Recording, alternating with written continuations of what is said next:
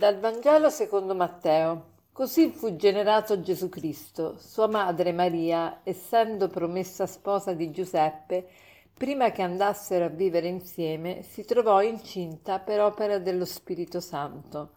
Giuseppe, suo sposo, poiché era un uomo giusto e non voleva accusarla pubblicamente, pensò di ripudiarla in segreto. Mentre però stava considerando queste cose, Ecco gli apparve in sogno un angelo del Signore e gli disse Giuseppe, figlio di Davide, non temere di prendere con te Maria tua sposa. Infatti il bambino che è generato in lei viene dallo Spirito Santo. Ella darà alla luce un figlio e tu lo chiamerai Gesù. Egli infatti salverà il suo popolo dai suoi peccati quando si destò dal sonno, Giuseppe fece come gli aveva ordinato l'angelo del Signore. Ieri 19 marzo era la festa dei papà, però nella chiesa non è stata celebrata la festa di San Giuseppe perché era domenica e la domenica prevale sulle altre feste e quindi stata, la festa di San Giuseppe è stata spostata a oggi e oggi ci sono quindi le letture che ci presentano eh, Giuseppe, il padre putativo di Gesù. E abbiamo letto il Vangelo di Matteo. Per capire meglio questo Vangelo dovremmo cercare di comprendere come era eh, costituito il matrimonio ai tempi di Gesù.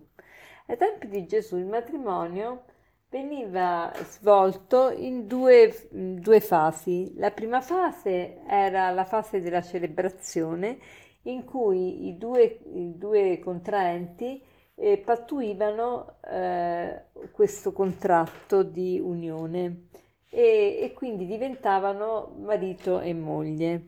La seconda fase era quando gli sposi, dopo un anno, andavano a coabitare, a vivere insieme.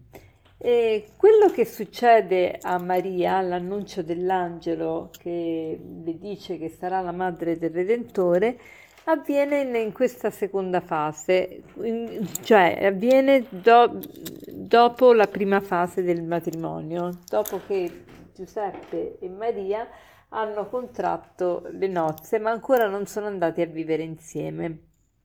E Giuseppe eh, sa benissimo che Maria è innocente, però nello stesso tempo vede Maria incinta. Sa anche di una sua promessa di verginità e, e probabilmente anche a lui ha aderito a questo, altrimenti non l'avrebbe sposata. E, tuttavia vede che Maria è incinta e, e non riesce a conciliare le due cose.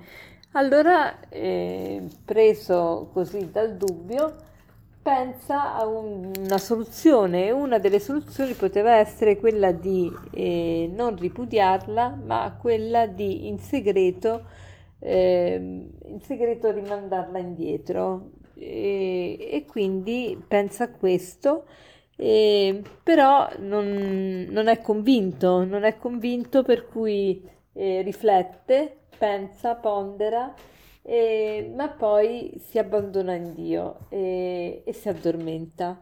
E nel sonno eh, un angelo gli dice tutto quello che doveva fare.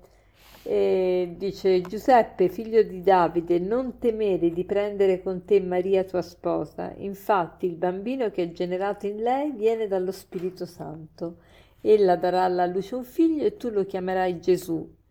Egli infatti salverà il suo popolo dai suoi peccati.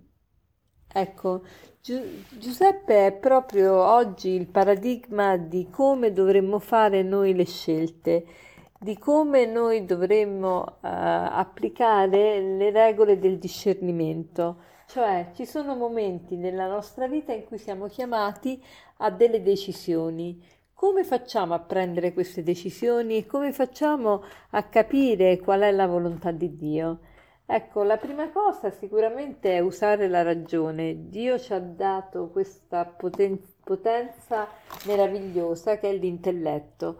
Quindi cercare di ponderare, vagliare, pesare, considerare la, la decisione che dobbiamo prendere, ma non basta la ragione. La ragione a un certo punto è limitata, si sente che non riesce a capire bene tutto quello che il Signore vuole da ciascuno di noi.